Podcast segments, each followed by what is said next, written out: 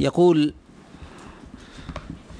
أبو محمد لما ختم كلام الرازيين في عقيدي في عقيدتهما ختم ذلك بقول عن أبيه بعدما ذكر الاعتقاد الذي قد اشترك فيه. وهذه المعاني التي يذكرها أبو محمد وهو ابن أبي حاتم آه، عن أبيه يشاركها آه، فيه أبو زرعة كذلك. وله كلام في مواضع متعددة مما يؤيد فيه ما جاء عن فيما جاء عن عن أبي حاتم الرازي. يقول أبو محمد وسمعت أبي يقول وعلامة أهل البدع الوقيعة في أهل الأثر. الوقيعة في أهل في أهل الأثر. وسبب ذلك أن أهل البدع يريدون السعة في المعاني والسنة فيها تضييق والسنة فيها تضييق. ويجدون بغيتهم في المتشابه من القرآن. والله عز وجل قد فسر القرآن وبينه لرسوله صلى الله عليه وسلم فجاء في قول النبي وفعله وكذلك أيضا في أقوال الصحابة وأفعالهم وأقوال التابعين وأفعالهم. ما يبين مجمل القرآن وما يفسره. فجاء ذلك بيانا. وأهل البدع يجدون في القرآن فسحة لتنزيل المعاني التي يريدون. ولهذا يبالغون في كراهة الأثر وكراهة السنة وكراهة الحديث مع أنهم يؤمنون عند الإجمال بأن السنة الواردة عند رسول الله صلى الله عليه رسول الله صلى الله عليه وسلم هي وحي معظمة ويجب في ذلك الاتباع وإن اختلفوا في تعيين المقبول والمردود والمردود منها. وما يتعلق ب آه، بالقرآن نقول إن الله سبحانه وتعالى قد أنزل القرآن مجملا والغائية في القرآن أكثر من التفصيل أكثر من من التفصيل. ولهذا يقول الإمام الشاطبي رحمه الله القرآن غائي والمراد أنه يأتي بالمعاني الأقصى التي يدخل فيها ما دونها يدخل فيها ما دونها ولا يدخل فيها ما وراءها. ولهذا يقال بأن معانيه معانيه غائية. وأما السنة فجزئية تفصيلية يعني أنها تبين المراد.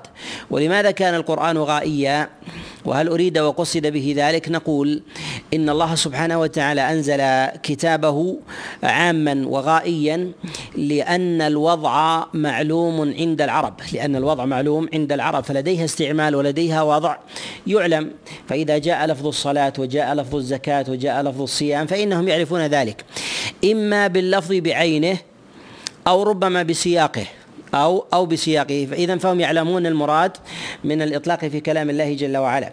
وبعد انصرام القرن الأول والصدر الأول تنوع الناس واختلفوا وكذلك بلدانهم تنوعت وتغيرت المصطلحات فوجدوا حينئذ سعة فوجدوا حينئذ سعة. فلا يمكن لقرشي آه، عربي يدرك ويعرف كلام الله سبحانه وتعالى ويعرف كلام كلام العرب أن يحمل مراد الله على معنى يخالف وضع العرب لأن العرب تستهجن هذا القول. فكيف يحمل هذا المعنى على شيء لم يكن لم يكن موضوعا عندهم؟ ولهذا ولهذا نقول إن القرآن مخصوص بالوضع فيكتفي النبي صلى الله عليه وسلم بالبلاغ. فيكتفي النبي بالبلاغ ولكن لما اتسعت رقعة الإسلام واختلفت البلدان وذهب الوضع الأول والاصطلاح الأول رجع العموم إلى عمومه رجع العموم إلى إلى عمومه فلم يوجد شيء يخصصه إلا السنة والأثر إلا السنة والأثر. ولهذا كرهوا السنة والأثر لأنها تخصص أهواءهم وتقيدها أن يجدوا ما يريدون. فتجد أن الباطنية تحمل المعاني الواردة مثلا آه، من آه، الصلاة آه، وهي عبادة وفرض عملي. تجد أن المعنى متسع. منها العبادة البدنية التي يفعلها الإنسان المفتتحه بالتكبير والمختتمه بالتسليم.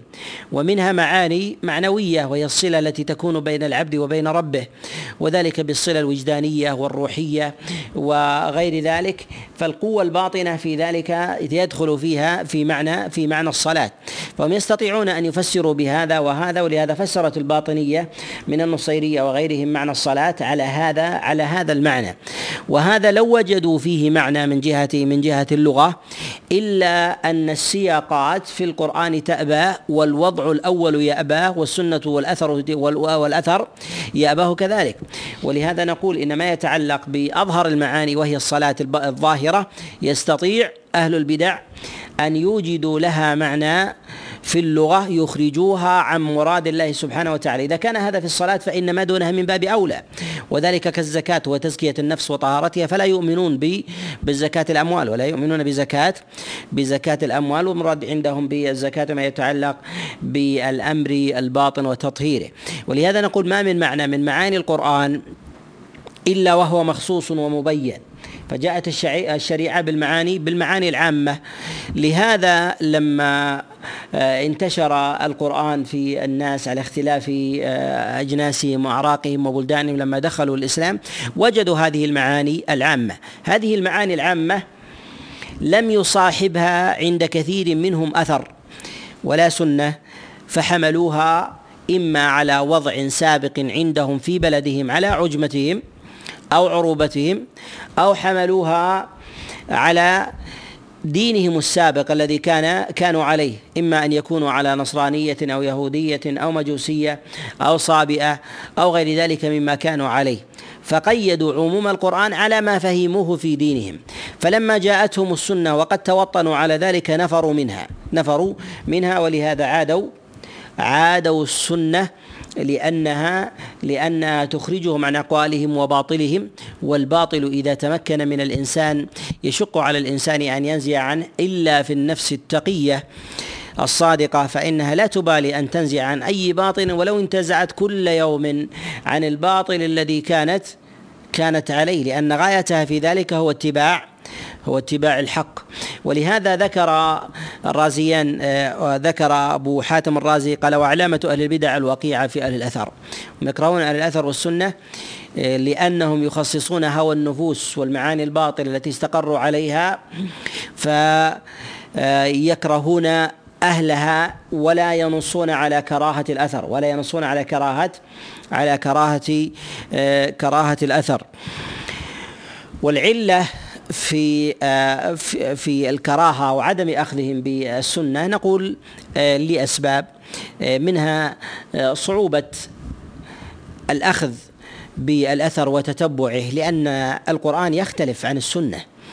سهل أن يؤخذ القرآن ويؤخذ جملة واحدة ويحتوى بخلاف السنة فإنها في في في زمن نشوة وقوة البدع كانت السنة كانت السنة مقسمة. من السنن من هي أحاديث شامية وفي العراق وكذلك أيضا في في الحجاز ومنها في اليمن وغير ذلك. أما القرآن فالقرآن بكامله يوجد في مكة وفي المدينة وفي وفي خراسان وفي الشام وفي العراق وبكامله يحمله كل أحد.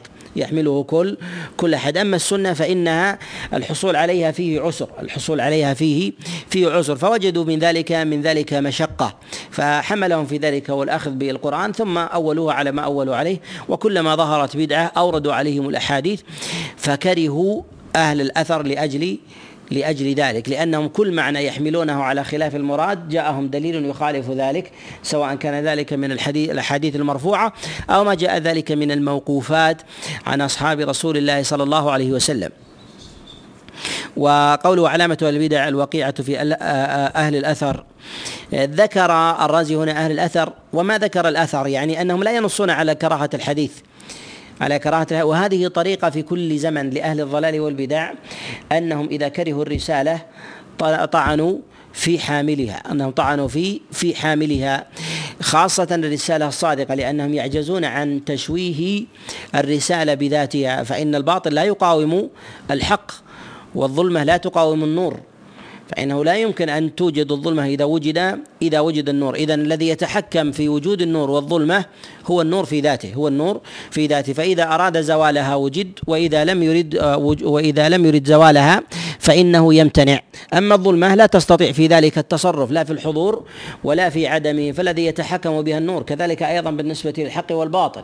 فإن الحق إذا أراد زوال الباطل فإنه يكون حاضرا وإذا أراد وجوده فإنه يكون غائبا. وهكذا نجد أن أهل الباطل والبدع والضلال حينما يريدون الطعن فيما لا يستطيعون فيه ولا يقدر على مقاومته فإنهم يطعنون بالحملة بالتشويه فيكرهون أهل الأثر ولا ينصون على كراهة الأثر بعينه. فيقولون نحن نعظم السنة ولكن هؤلاء وهؤلاء ونحو ذلك. ثم أيضا إن السهولة بالطعن بأهل الأثر وحملة الرسالات أسهل من الطعن. الطعن بالرسالة بذاتها لأن تتبع الرسالة وتتبع عدد عظيم جدا من النصوص والآثار مما يشق على صاحب الضلالة أن أن يردها فيسهل عليه حينئذ أن يطعن بحاملها ويشوهها حتى يحول بينه وبين بلوغ رسالته. وهذه طريقة يتخذها كل صاحب باطل. ولهذا فرعون لما عجز عجز عن موسى اتهمه بالسحر. كذلك أيضا لما عجزت كفار قريش عن رسول الله صلى الله عليه وسلم اختصروا الطريق للطعن به بذاته فسموه شاعرا وكاهنا ومجنونا وغير ذلك من وغير ذلك من من الأسماء التي يلحقونها برسول الله صلى الله عليه وسلم بغيا وظلما. وإذا شوهوا حامل الرسالة تشوهت تشوهت الرسالة تبعا.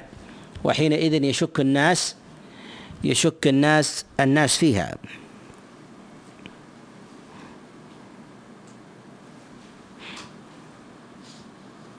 قال وعلامة الزنادقة تسميتهم أهل السنة حشوية. هذه الألقاب التي ذكرها أبو حاتم الرازي رحمه الله في ذكر أهل البدع وطعنهم بأهل الحديث والأثر أنهم يلقبونهم بألقاب متعددة يريدون من ذلك التشويه. وهذا فيه جملة من آه، من المكائد منها عزل أهل الحق عن عامة الناس. عزل عامة أو عزل أهل الحق عن عامة الناس حتى ينفر الناس منهم حتى ينفر الناس منهم فيبتكرون لهم أوصافا وألقابا. وهذه الأوصاف والألقاب لها أثر على العامة لها أثر على العامة لأنها تنفر من تنفر من الحق. حتى يروه ويتمعنوا فيه حينئذ يعرفونه. كما كانت كفار قريش حينما تصف رسول الله صلى الله عليه وسلم بجملة من الأوصاف شوهت رسول الله حتى عند الأبعدين عن مكة حتى عند الأبعدين مكة حتى إن الرجل إذا أراد أن يخرج ولده آه، ماضيا آه، إلى شمال جزيرة العرب يمر بمكة أو من شمالها إلى جنوبها ويمر بمكة حذروه من أن لا يفتنه فتى قريش لا يفتنه فتى قريش. فالسمعة التي رسمها كفار قريش عن رسول الله صلى الله عليه وسلم شرقت بهذه بهذه الألقاب التي وصفوا بها رسول الله صلى الله عليه وسلم. وكذلك أيضا نجد أن أهل الباطل إذا ابتكروا ألقابا لأهل لأهل الحق أنهم هم يصدقون أنفسهم بهذه الألقاب أنها واقعية. كما نجد أن فرعون لما وصف موسى بالسحر جاء بالسحرة وجمعهم من المدينة فلما خالفوه قال إنه لكبيركم الذي علمكم السحر. كبيركم مع أنه هو الذي أتى بهم يعني جعلهم جعلهم خلية سحرة ورئيسهم موسى عقدوا منظمة و للكيد. للكيد بفرعون. فمثل آه، هذا الأمر يعني أنه حتى فرعون ربما صدق نفسه بذلك صدق نفسه بهذا بهذا الظلم. يعني أنه يرسم صورة ذهنية لدى لدى الناس تغلب حتى على القائل تغلب حتى حتى على القائل. قال وعلامة الزنادقة تسميتهم أهل السنة حشوية يريدون إبطال الآثار. الزنادقة آه، أولا الزنادقة هي وصف ليس بعربي. الزندقة لفظ فارسي يراد بذلك هو الذي يبطن الكفر ويظهر ويظهر الحق والذي يبطن النفاق ويظهر الوفاق. ويسمى يسمى بزنديق. وكذلك أيضا من الذين لا يؤمنون بوجود خالق ويرون أن الكون هو الذي يدير نفسه أو لا يؤمنون بوجود خالق واحد فيسمى زنديق ثم توسع الناس في إطلاقها حتى أطلقوها على غلاة المبتدعه من الجهمية وكذلك أيضا أطلقوها على الرافضة وعلى عموم الباطنية يطلقون عليهم عليهم زنادقة. كذلك أيضا الذين يقومون به آه، معارضة الأصول الظاهرة الكلية من من من شريعة الإسلام يسمى يسمى زنديق إذن هو معنى معنى واسع هو معنى واسع ولكن أصله أصله فاسري آه، فارسي. وأصل هذا هذه اللفظة في تركيبها أنها إبطان إبطان الكفر إبطان آه، الكفر. فيقول هنا تسميتهم أهل السنة حشوية. في هذا إشارة إلى إلى أمر وهو أن مثل هذا الإطلاق إنما نشأ إنما نشأ في بلاد فارس. إنما نشأ في بلاد في بلاد فارس. ولهذا قال الزنادقة الزنادقة يسمون أهل السنة أهل السنة حشوية يريدون إبطال الآثار.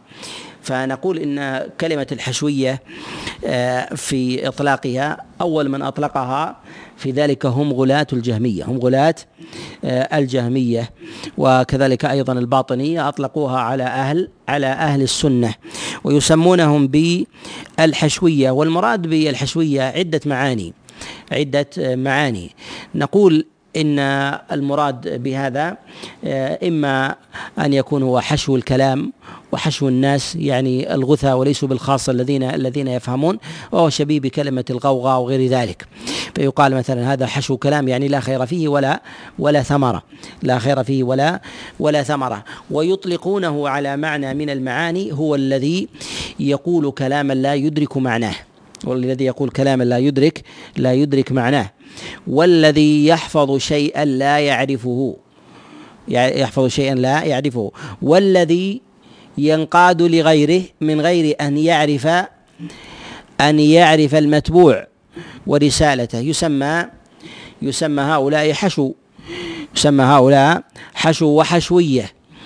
وهذا الإطلاق قد أشار إليه ابن حزم رحمه الله في كتابه المجروحين وكذلك أيضا في كتابه الصحيح.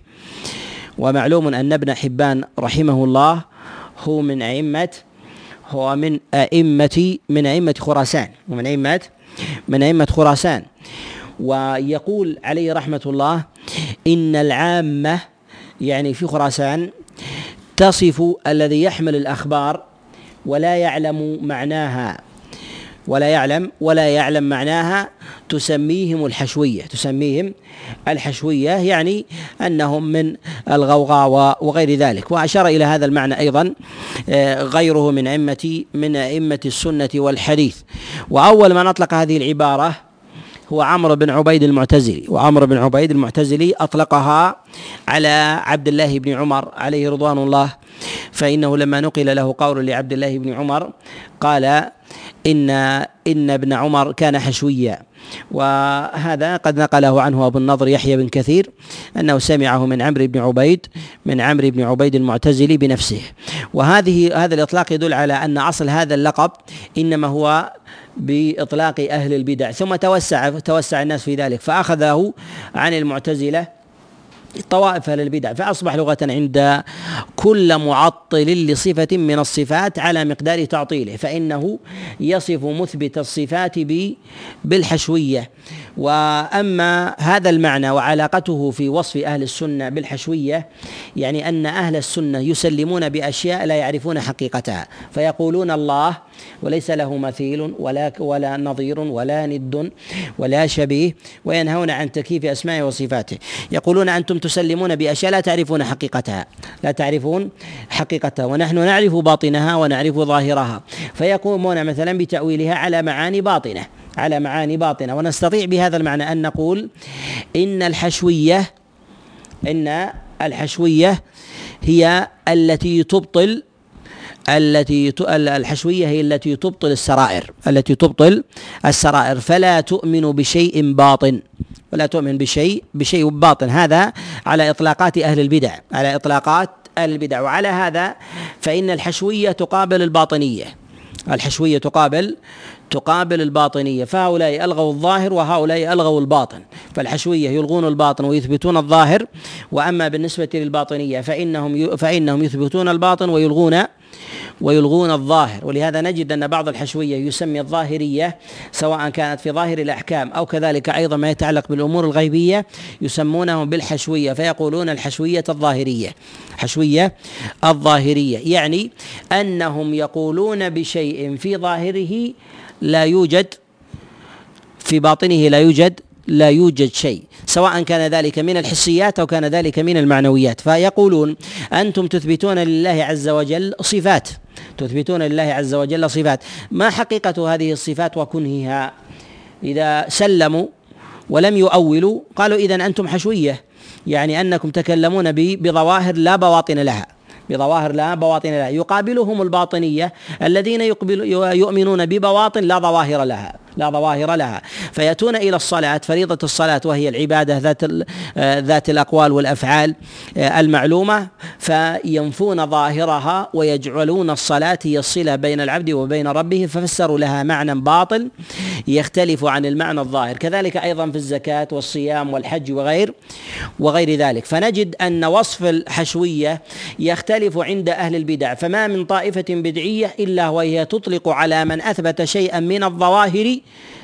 أنهم حشوية. إلا أنهم نجد أنهم جميعا يتفقون على وصف أهل الحديث والأثر بالحشوية. وهم في ذاتهم يختلفون. وهم في ذاتهم في ذاتهم يختلفون. فنجد أن غلاة الباطنية يصفون غلاة الجهمية بأنهم حشوية لأن لديهم نوع إثبات. ونجد أن غلاة الجهمية يصفون الجهمية بأنهم أيضا حشوية على مقدار. نجد الجهمية يصفون المعتزلة بأنهم حشوية والمعتزلة يصفون الأشاعرة بأنهم حشوية والأشاعرة يصفون السنة بأنهم حشوية. والسبب لأن كل طائفة هذه تزيد على على تلك الطائفة بشيء من بشيء من الإثبات لمعنى لمعنى لا يتكلمون عن حقيقته لا يتكلمون عن لا يتكلمون عن حقيقته. وهم طوائف أيضا آه، في ذلك آه، في من جهة آه، ضلالتهم وزيغهم في هذا في هذا الباب والكلام على هذه المسألة مما مما يطول. ونقول هنا في قوله تسميتهم أهل السنة حشوية من المعاني لكلمة الحشوية أن أنه لما أثبت أهل السنة أثبت أهل السنة صفة العلو لله سبحانه وتعالى والجهمية ينفون الصفات. ينفون ينفون الصفات. وكذلك أيضا طوائف من المتكلمين فيقولون إنه لا داخل العالم ولا خارجه على ما تقدم معنا في الكلام في أول هذه الرسالة. حينئذ لا يوجد له لا يوجد له جهة في كلامهم لا علو ولا غير علو. فإنما حينما أثبتوا العلو قالوا أنتم حشوتموه في الكون حشوتموه في في الكون. فسموا أهل السنة حشوية من هذا الوجه. وهذا وإن كان هذا المعنى هو معنى معنى متأخر يستعمله أهل البدع في هذا المعنى إلا أن المعنى الأظهر في ذلك في كلام في كلام أهل البدع الأوائل أنهم يريدون بالحشوية. هم الذين يقولون بكلام لا يفهمون حقيقته. وأهل السنة حينما يسلمون ولا يتأولون. قالوا أنتم تسلمون بأشياء لا تعرفون حقيقتها فأنتم حشوية. فأنتم حشوية يعني أنهم من من العامة أو الغثاء أو غير ذلك. فهذه من من الألقاب التي ينفرون ينفرون بها أهل السنة ينفرون بها أهل السنة. عن الناس وينفرون الناس آه، عن أهل عن أهل السنة. قال يريدون إبطال الآثار. يعني من جهة الحقيقة أنهم يتكلمون بهذه الأشياء يريدون إبطال إبطال الآثار لا يريدون هؤلاء. لأن الآثار كثيرة ومتوافرة ومتواترة ومتضافرة آه، على هذا على هذا المعنى. فإذا قلنا أن الحشوية هي التسليم فعلى هذا نجد أن الصحابة هم أهل تسليم وأنهم حشوية على هذا المعنى. وكذلك التابعون وأتباع التابعين الأئمة كمالك والشافعي وأبي حنيفة والإمام أحمد على هذا المعنى. ولكنهم يريدوا أن يختصروا المواجهة للأفراد والمواجهة للنصوص فيقومون بوصف المخالفين بأنهم حشوية لينفروا من القول ويريد بذلك رد الآثار يريد بذلك رد رد الآثار. وتقدم معنا الإشارة إلى أن طرائق البدع يعجزون عن مواجهة النص لأنهم لو ضعفوا نصا لا يستطيعون أن يضعفوا الآخر. على أي وجه كان سواء ضعفوه لعلة فيه أو ضعفوه أو صححوه ولم يقبلوه لكونه من الأخبار الظنية لأنها تقاومهم. يقاومهم نص من النصوص من المتواتر الذي يخالف هذا الأصل لديهم وأنه يجب في ذلك التسليم. حينئذ لابد أن ينقض في ذلك أصلهم. فردوا ذلك القول فردوا في هذا آه، فردوا آه، ذلك القول برد أصله وذلك بالطعن بتلك العقيدة بكاملها وذلك بوصف أهلها بتلك بتلك الألقاب. وهذه الطريقة على ما تقدم هي آه، هي التي يريد بها آه، صرف آه، الناس عن أهل الحق كما فعل كفار قريش لما ضربوا الأمثال لرسول الله صلى الله عليه وسلم بأنه ساحر ومجنون وكاهن. فيقول الله عز وجل عنهم انظر كيف ضربوا لك الأمثال فضلوا يعني أنهم تاهوا فلم يصيبوا شيئا. يعني هل أنت مجنون؟ إذا كنت مجنونا فكيف تكون شاعرا؟ وإذا كنت شاعر فكيف تكون مجنون؟ وإذا كنت ساحر فكيف المجنون يكون ساحرا؟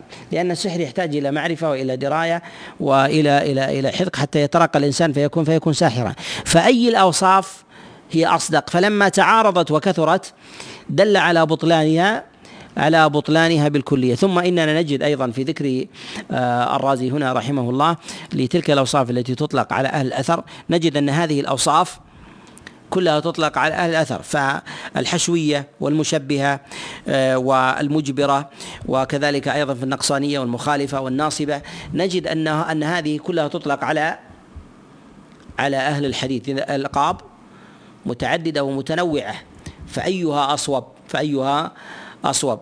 ولماذا الجميع يواجه أهل السنة؟ لأنها وسط في كل عقيدة بين طرفين. وسط في كل عقيدة بين طرف فكل الأطراف تواجهها. نجد أنها في أبواب القدر يسميها يسميها الجبرية قدرية. والقدرية تسميهم جبرية. لا سليم من هؤلاء ولا سليم من من هؤلاء. وكذلك أيضا في أبواب الصفات نجد أن المعطلة يسمونهم مشبهة والمشبهة يسمونهم يسمونهم معطلة. وفي أبواب الصحابة نجد أنهم وسط. نجد أن الرافضة يسمونهم ناصبة والناصبة يسمونهم يسمونهم رافضة لأنهم آه، حائل بين أولئك البدع جميعا. حائل بين أولئك البدع جميعا. فلا تستطيع الرافضة أن تصل إلى الناصبة إلا عن طريق أهل السنة. فهم حائط يحول بينهم وبين الناصبة. ولا تستطيع الجهمية أن تصل في ذلك إلى إلى غلاة الإثبات إلا عن طريق إلا عن طريق أهل الحديث والأثر ولا يستطيع في ذلك غلاة التشبيه من الكرامية وغير ذلك أن يصلوا إلى إلى الجهمية إلا عن طريق أهل السنة والأثر. فهم حائل بين هؤلاء وبين وبين هؤلاء فيعاديهم الجميع فيعاديهم الجميع. وهذه الألقاب والأوصاف على ما تقدم تختلف من زمن إلى زمن وتتولد من من موضع إلى إلى موضع. ولا عبرة بها آه، جميعا. يقول أبو حاتم الرازي رحمه الله وعلامة الجهمية تسميتهم أهل السنة مشبهة. تسميتهم أهل السنة مشبهة. وبهذا كان الجهم بن صفوان يصف مخالفيه. وعلى تقدم على ما تقدم أنه لما ظهرت لما ظهر قول الجهم بن صفوان بتعطيل آه، صفات الله سبحانه وتعالى فإنه ظهر ضد ذلك من من غلا في الإثبات. من غلا في الإثبات وذلك كمقاتل بن سليمان وأتباعهم المقاتلية ثم من تبعه في غلو الإثبات وذلك كالكرامية فإنهم يغلون في أبواب في أبواب الإثبات. فغلوا في ذلك فكان أهل السنة بينهم فكان أهل السنة أهل السنة بينهم. وكان الجهم يصف كل مخالفيه بأنهم مشبهة. ولماذا وصفهم بأنهم مشبهة؟ وصفهم بأنهم مشبهة لأن أصل النفي والتعطيل عنده هو هو لأجل الهرب من التشبيه. فلما كان هاربا من التشبيه إلى التعطيل فلم يثبت فعنده أن كل من أثبت فهو مشبه. فألزمهم بلازم باطل لا يلتزمونه فألزمهم بلازم باطل لا لا يلتزمونه. وعلى هذا نقول إن ما يتعلق بطريقة السلف وأهل الحديث أنهم يفرقون بين الإثبات وبين وبين التشبيه فإنهم يثبتون لله عز وجل ما أثبته لنفسه وما أثبته رسوله صلى الله عليه وسلم لربه جل وعلا ولكنهم لا يشبهون فيثبتون لله الوجه واليد والقدم والساق والعين وغير ذلك من من الصفات الذاتية السمعية الخبرية إلا إلا أنهم يقولون ليس كمثله شيء وهو السميع البصير فيفرقون بين الإثبات وبين وبين التشبيه. أما الجهم فلديه أن الإثبات هو تشبيه فلديه أن الإثبات هو هو تشبيه فمن قال بهذا قال بهذا. ولهذا يقول بعض أتباعه سواء كان ذلك من المعتزلة وغيرهم الذين ينفون ينفون الصفات يقولون إن كل مثبت فهو مشبه ولو ولو لم يقر بنفسه ولو لم يقر بقوله بنفي التشبيه ب أو لم يقر بالتشبيه بنفسه فإنه مشبه عندنا فإنه مشبه مشبه عندنا. وهذه طريقة طريقة الجهمية. ولهذا قال وعلامة الجهمية تسميتهم أهل السنة مشبهة. في قوله علامة علامة الزنادقة وعلامة الجهمية وعلامة القدرية في ذكر هذه العلامة. إشارة إلى أن أهل السنة رحمهم الله أرادوا أن تجعل تلك العلامات نقيضا لما يذكرها أهل البدع. لأن أهل البدع أرادوا من ذكر العلامة أن تكون وصفا لأهل السنة. أهل السنة اتخذوا ذات تلك العلامة وصفا عليهم. يعني كل شخص يطلق علينا وصفا فإذا أطلق هذه العبارة فعقيدته كذا وإذا أطلق هذه العبارة فعقيدته كذا. فنجعلها نحن وصفا. وصفا عليه. فذلك عملوا حينئذ عملهم بنقيض بنقيض قصدهم. فكان علامة الزنادقة إذا وصفوا أهل السنة بالحشوية. إذا وصفوا أهل السنة بالحشوية فهم زنادقة وإذا وصفوهم بالمشبهة فهم جهمية. وانظر مقدار التجهم عندهم عندهم في ذلك. إذا فعاملوهم بنقيض قصدهم لأنهم أرادوا أن هذه الأوصاف تكون علامة لأهل الأثر فجعلوها علامة عليهم. فجعلوها علامة علامة عليهم. قال وعلامة الجهمية تسميتهم أهل السنة أهل السنة مشبهة. ثم آه، التشبيه يختلف ويتباين. فنجد أن الطوائف في أبواب التشبيه أنهم يصفون كل مثبت مشبه فكل صفة يتركونها ويتأولونها فعندهم العلة في تعطيلها هو خشية التشبيه فمن أثبتها فهو مشبه عندهم. فعلى هذا كل مخالف لديهم في أبواب الصفات فهو فهو مشبه. فهو مشبه. ونجد أن الجهمية كذلك مشبهة. الجهمية مشبهة. مشبهة عند من؟ عند غلاة. عند غلاة الجهمية. غلاة الباطنية. غلاة الباطنية الذين يقولون بسلب النقيضين. يقولون بسلب آه، النقيضين لله سبحانه وتعالى. هؤلاء الجهمية يبطلون هذا القول القول بسلب النقيضين. غلاة الباطنية يقولون به. الجميع يقولون لا يسلب النقيضين إلا عن معدوم إلا عن إلا المعدوم هو الذي تسلب عنه تسلب له النقيضين فتقول آه، فتقول لا يسمع ولا ولا يسمع لا تثبت آه، تسلبه النفي وتسلبه وتسلبه الإثبات تقول لا نقول إنه يسمع ولا ننفي ولا ننفي عنه ذلك وهذا لا يكون إلا وهذا لا يكون إلا إلا في المعدوم. اذا هؤلاء في عرفهم أن الجهمية مشبهة أن الجهمية مشبهة لأن الجهمية يقولون بذلك وغلاة الباطنية إنما سلبوا النقيضين عن عن النقيضين عن الله جل وعلا لعلة. لعلة وهذه العلة هي خشية التشبيه. إذا الجهمية مشبهة. المعتزلة عند الجهمية مشبهة. الأشاعرة عند الجهمية مشبهة لأن الصفات التي يثبتها الأشاعرة تختلف عن الصيام في الصفات التي يثبتها المعتزلة. كذلك أيضا نجد أن الأشاعرة تصف أهل السنة والأثر بالمشبهة لأنهم يثبتون صفات لا تثبتها الأشاعرة. إذن كل طائفة من الطوائف نجد أنها تتهم غيرها بذلك بذلك اللقب. لكن نجد أن الجميع يتفقون على على أهل السنة. على أهل السنة سواء من غلاة الباطنية أو الجهمية أو المعتزلة أو الأشاعرة. نجد أن الجميع يتفقون على وصف أهل الحديث والأثر بأنهم بأنهم مشبهة بأنهم مشبهة فغلب ذلك فغلب ذلك على أهل السنة والأثر عندهم. ولكن بينهم لما كانوا يجتزئون ويتقاسمون ذلك اجتمعوا على قول واحد على أهل السنة والأثر بأنهم بأنهم مشبهة. وقد ذكر غير واحد من العلماء أن آه أن الجهمية من علاماتهم هو وصف أهل السنة والأثر بالتشبيه كما نص على ذلك قتيبة بن سعيد رحمه الله وكذلك أيضا إسحاق بن راهوية على أن علامة الجهمية أنهم يصفون أهل السنة بالمشبهة. كذلك أيضا أبو عثمان الدارمي رحمه الله في كتابه النقض في رده على بشر المريسي فإنه تكلم على ذلك وبين أن من أماراته لاتباعه لطريقة لطريقة آه، الجهم أنهم يصفون أهل الأثر بالمشبهة.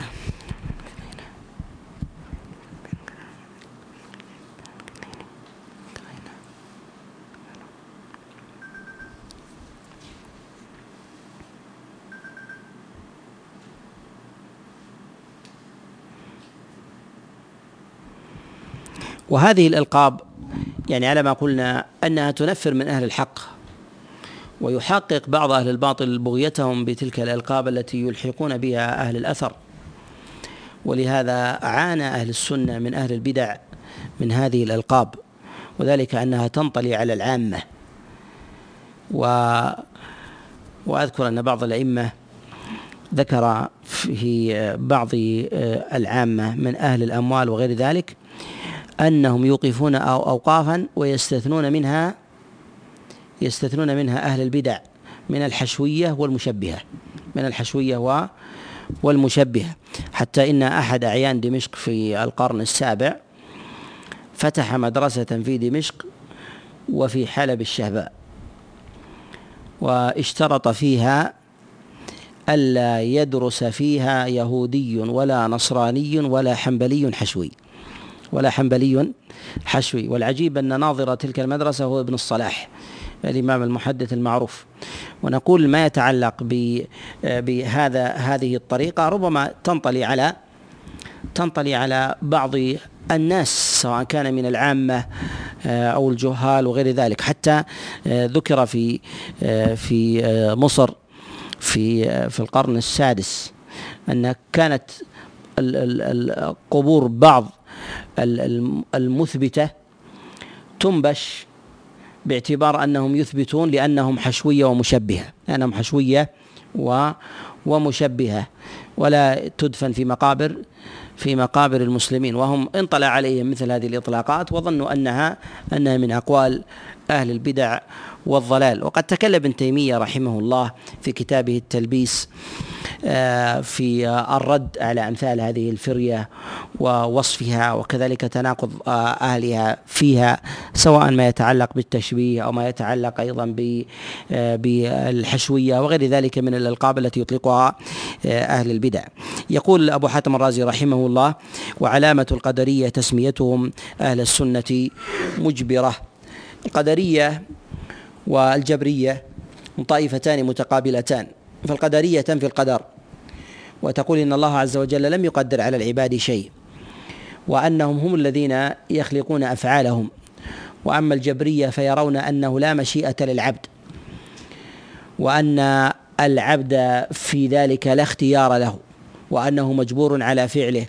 وأهل الأثر بينهما فهؤلاء يسمون في الجبرية يسمون أهل السنة قدرية والقدرية يسمون أهل السنة جبرية وأهل السنة يسمون أولئك قدرية ويسمون أولئك جبرية. يسمونهم جبرية يعني أنهم يعطون كل أحد حقه وكل طائفة من تلك الطائفتين ترميهم إلى ترميهم إلى إلى الأخرى. والمراد بالجبر آه، هنا يعني أنه لا اختيار للإنسان لا اختيار للإنسان. فهم لما غلوا في المعنى آه، ونفروا من حقيقة آه، وتوهموها أنهم لو أثبتوا القدر يعني أن الإنسان لا اختيار له. ففروا من ذلك فظنوا أن القائل بذلك يلتزم بهذا القول يلتزم بهذا بهذا القول. فقالوا بذلك القول أن من خالفهم في ذلك فهو يقول بالجبر. الجبرية يعني أنه من أثبت من أثبت للإنسان اختيار فهذا دليل على أنه نفى نفى التقدير نفى التقدير. قالوا وإلا ما معنى أن يكون للإنسان اختيار مع تقدير الله جل وعلا. قد تقدم معنا الكلام في أوائل هذا في أوائل هذه الرسالة الكلام على مسألة القدر الكلام على مسألة القدر وما تقدم من آه، حقيقة هذه المسألة وتاريخ نشأتها في الملل السابقة وكذلك أيضا الزمن التي حدثت فيه ومدى انتشارها والطائف التي قد انتشرت انتشرت فيهم تلك تلك البدعة. قال وعلامة المرجئة تسميتهم أهل السنة مخالفة ونقصانية. مخالفة ونقصانية. بالنسبة للمرجئة تقدم معنا أن الإرجاء بدأ يسيرا وبدأ الإرجاء بنفي العمل بنفي بنفي العمل أن يكون من الإيمان. فجعلوا الإيمان يثبت بالاعتقاد والقول يثبت بالاعتقاد والقول. ومنهم من قال إن الإيمان إن العمل من الإيمان يزيده وينقصه لكن فقده لا لا لا يزيله فقده لا لا يزيله. فقالوا بشيء من المعاني فقالوا بشيء من المعاني البدعية. ثم بعد ذلك جاءت بعدهم الجهمية وجعلت وجعلت الإيمان هو الاعتقاد. فمنهم من قال بأنه المعرفة ومنهم من قال إنه إنه مع المعرفة هو عمل عمل القلب. فسلبوا من الإيمان الأمر الظاهر بالكلية وهو القول وكذلك العمل وحصروه في الباطن. وهم أيضا على مراتب حتى في المعرفة حتى في المعرفة. منهم من يقول إن المعرفة واحدة ومنهم من يقول إن المعرفة تزيد وتنقص. فإذا فحينئذ نقول إنهم على على طوائف على طوائف. وقولهم مخالفة يعني أنهم خالفوا الدليل والأثر.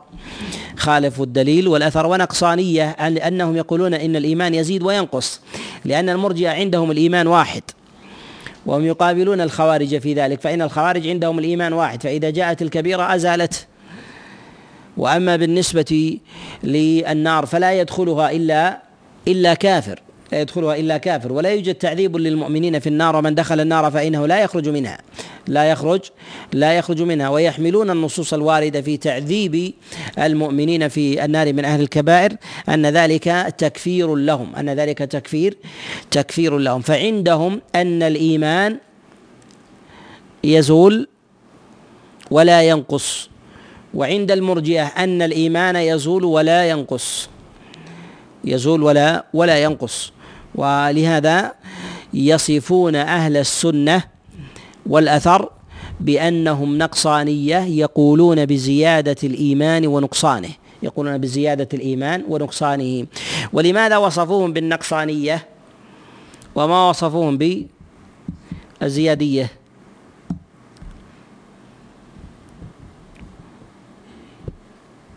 نعم. كيف؟ يعني يتفقون في الكمال يتفقون في القوة لكن لا يتفقون في الضعف.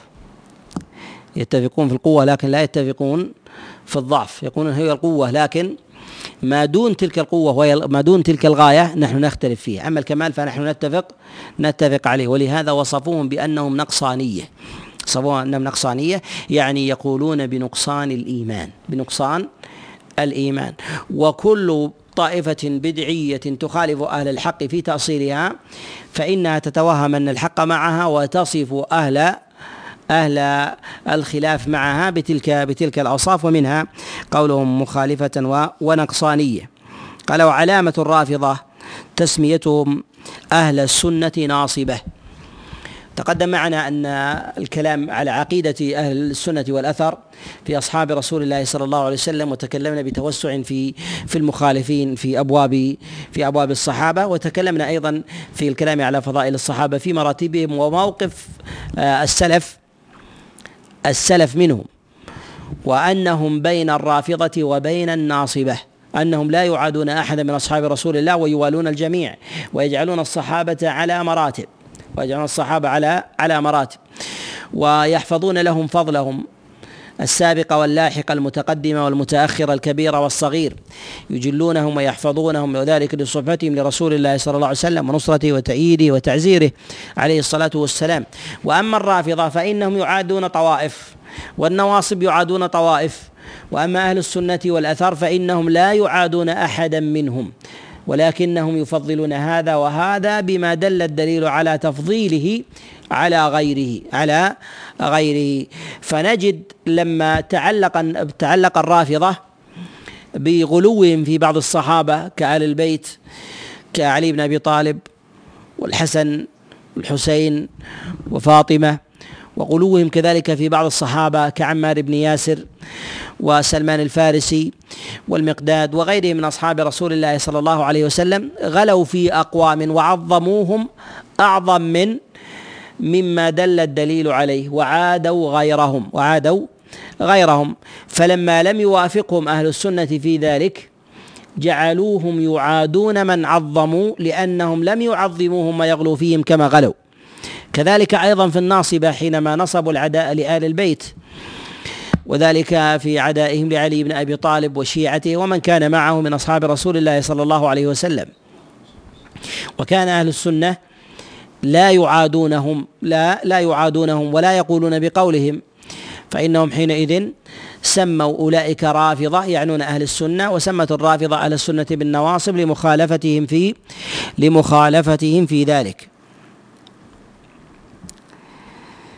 قال ولا ي... قال أبو حاتم الرازي قال ولا يلحق أهل السنة إلا إلا اسم واحد ويستحيل أن يجمعهم ها تجمعهم هذه الأسماء. وذلك لاستحالة اجتماع تلك الأوصاف في ذات واحدة وذلك لتناقضها.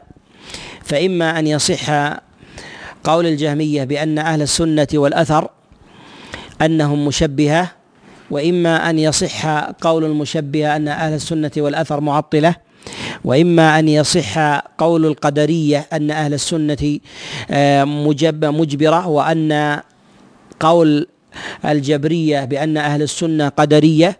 فلا بد أن يصح واحد من هذين القولين وإلا فكلاهما باطل.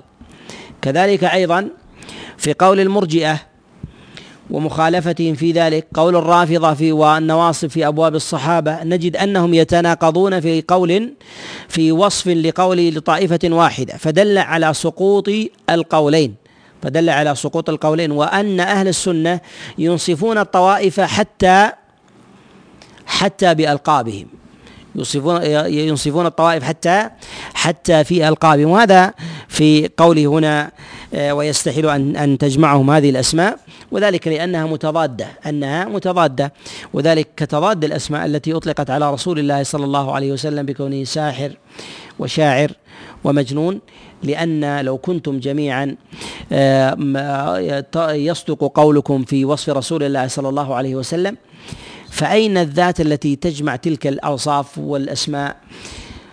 فلا يمكن أن يجتمع هذا. إذا كان لا يجتمع فمن الكاذب منكم ولماذا لا تشهدون عليه بالكذب؟ لماذا لا تشهدون عليه عليه بالكذب؟ فأنت الذي تصفه بالجنون فلماذا يصفه فلان؟ وهو صديق لك بأنه شاعر. فمتى كان المجنون شاعرا؟ ومتى كان الساحر مجنونا؟ ومتى كان الساحر مجنون؟ لأن المجنون لا يحسن التصرف. المجنون لا يحسن التصرف. والعجب أن أصحاب هذه الأوصاف المتناقضة يتآلفون مع تناقضهم يتآلفون مع تناقضهم فدل على أن مرادهم هو إسقاط أهل الحق. دل على أن مرادهم إسقاط الحق لأنهم لم يحاسبوا بعضهم على تناقضهم. فليسوا بأهل إنصاف في صدق القول وإرادة الحق فدل على أنهم كذبة في أقوالهم وأنهم ما أرادوا بذلك إلا رد رد الحق وتشويهه وكذلك أيضا عدم عدم اتباع الناس له. نتوقف عند هذا القدر و صلى الله وسلم وبارك على نبينا محمد.